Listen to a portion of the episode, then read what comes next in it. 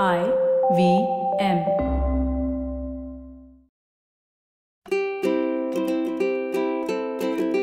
Do you know what business McDonald's is in? We would think it is the fast food business or the hamburger and french fries business. If you are fancy, you might even say it's in the hospitality business.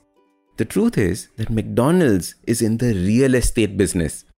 As of 2020, it is a $53 billion real estate company. McDonald's owns the land and then leases it out to the franchisees. This is why we can find McDonald's in some of the most iconic spots in the world. Location, location, location. This is one of the mantras of any physical business being set up. Your location can make the difference between being a success and a failure. Location, location, location can also be the difference between success and failure of your habits. Welcome to the Habit Coach Podcast, the podcast where we evolve into the best versions of ourselves, one awesome habit at a time. I am Ashdin Doctor, your habit coach. Now, in this episode, I want to discuss the power of place and placement in helping you be consistent with your habits. Have you ever noticed how your habits fail when you go on vacation? Or for some reason, you have had to change the way you live? Last year, a family member stayed in my living room on the sofa come bed. Now, the sofa is where I spend my morning doing my morning habits like reading, journaling, meditation, etc. Because I could no longer use the room, these habits fell by the wayside. I was not able to be consistent with them. I could not sit on the sofa for my meditation or journaling or anything till I figured out another place to do these habits. You see, the location that you use habitually creates a memory and a neural pathway that associates that place with an activity. We all experience this very strongly when it comes to emotions and places. If you have a place where you got dumped by a boyfriend or a girlfriend, every time you pass it, you'll feel that little twang of hurt.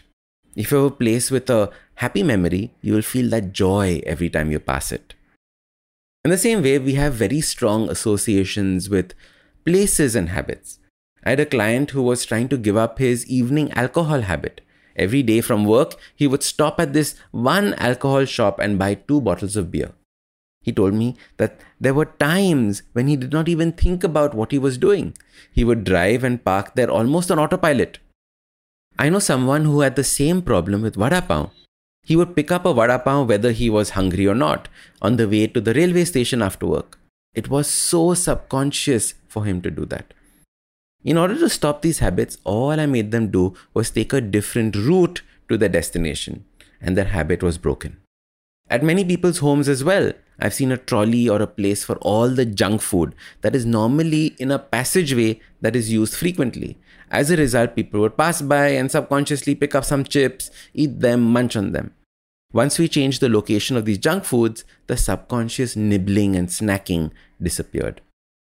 In the same way, you can use the power of place to create and be consistent with a new habit. For example, if you want to practice a new habit like meditation, get a special cushion for yourself and choose one place to keep it for your practice. If you want to start the habit of reading, choose a comfortable place in the house and keep your book there.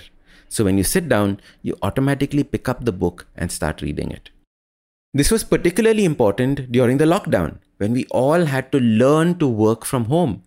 The key habit that boosted efficiency was working from one particular place in the house.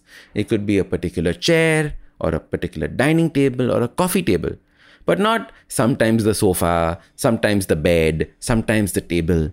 You had to decide on one place for that habit, and then it would be as efficient and successful as possible. One of the best ways to create a habit is by deciding the action that you want to accomplish and then associating a place to complete it. So look at the habits that you've been trying to be consistent with and see if you can associate a place in your house or a place at work to do it. So do this and message me your result on Instagram. If you like this episode, don't forget to hit subscribe. Also, give us a rating. It really helps with people discovering the podcast. If you like podcasts like this, check out other interesting podcasts on the IVM network.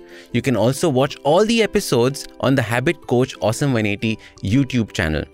Follow us on social media. We are at IVM Podcasts on Twitter, Facebook, Instagram, LinkedIn, everywhere.